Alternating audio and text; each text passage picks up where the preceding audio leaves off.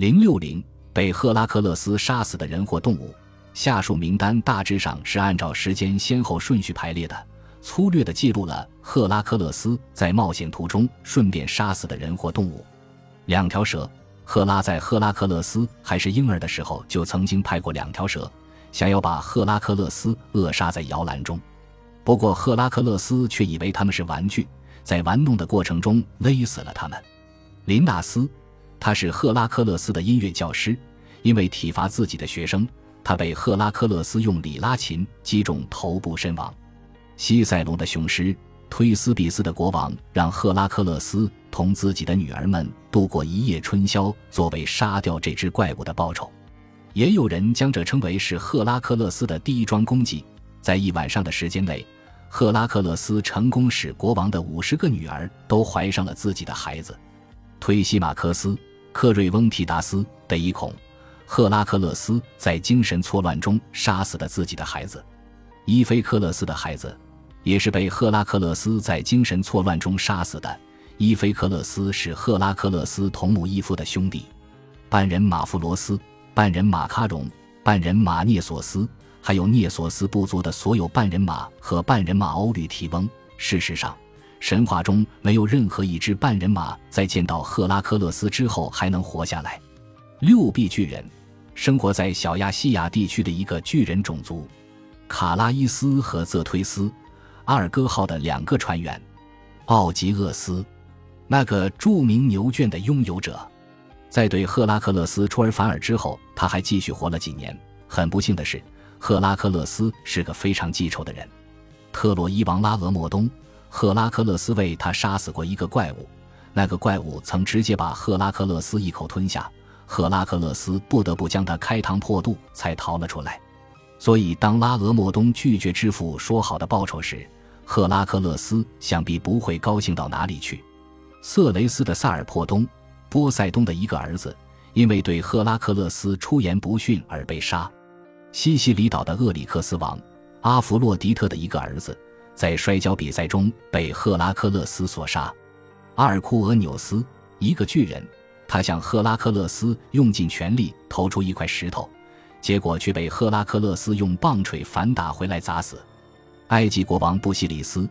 他试图将赫拉克勒斯献祭给自己信奉的神祇。安泰俄斯，该亚的一个儿子，每次触碰到大地他都能重新获得力量，赫拉克勒斯同他摔跤，然后把他举到了空中，活活饿死。伊马西昂，厄俄斯和提托诺斯生下的儿子，在试图阻止赫拉克勒斯抢走金苹果时被杀。伊菲托斯，另一位在赫拉克勒斯发狂时被杀的年轻王子。科斯国王欧律皮鲁斯，他和他的手下曾经在赫拉克勒斯旅行时试图袭击他。皮洛斯国王涅留斯，因为拒绝为赫拉克勒斯先前的杀戮净化罪孽而被杀。欧诺穆斯视同，因为在宴席上将酒洒到了赫拉克勒斯身上而被杀。库克诺斯，阿瑞斯所生下的一个疯狂的儿子，他试图用骷髅来为自己的父亲建一座神庙。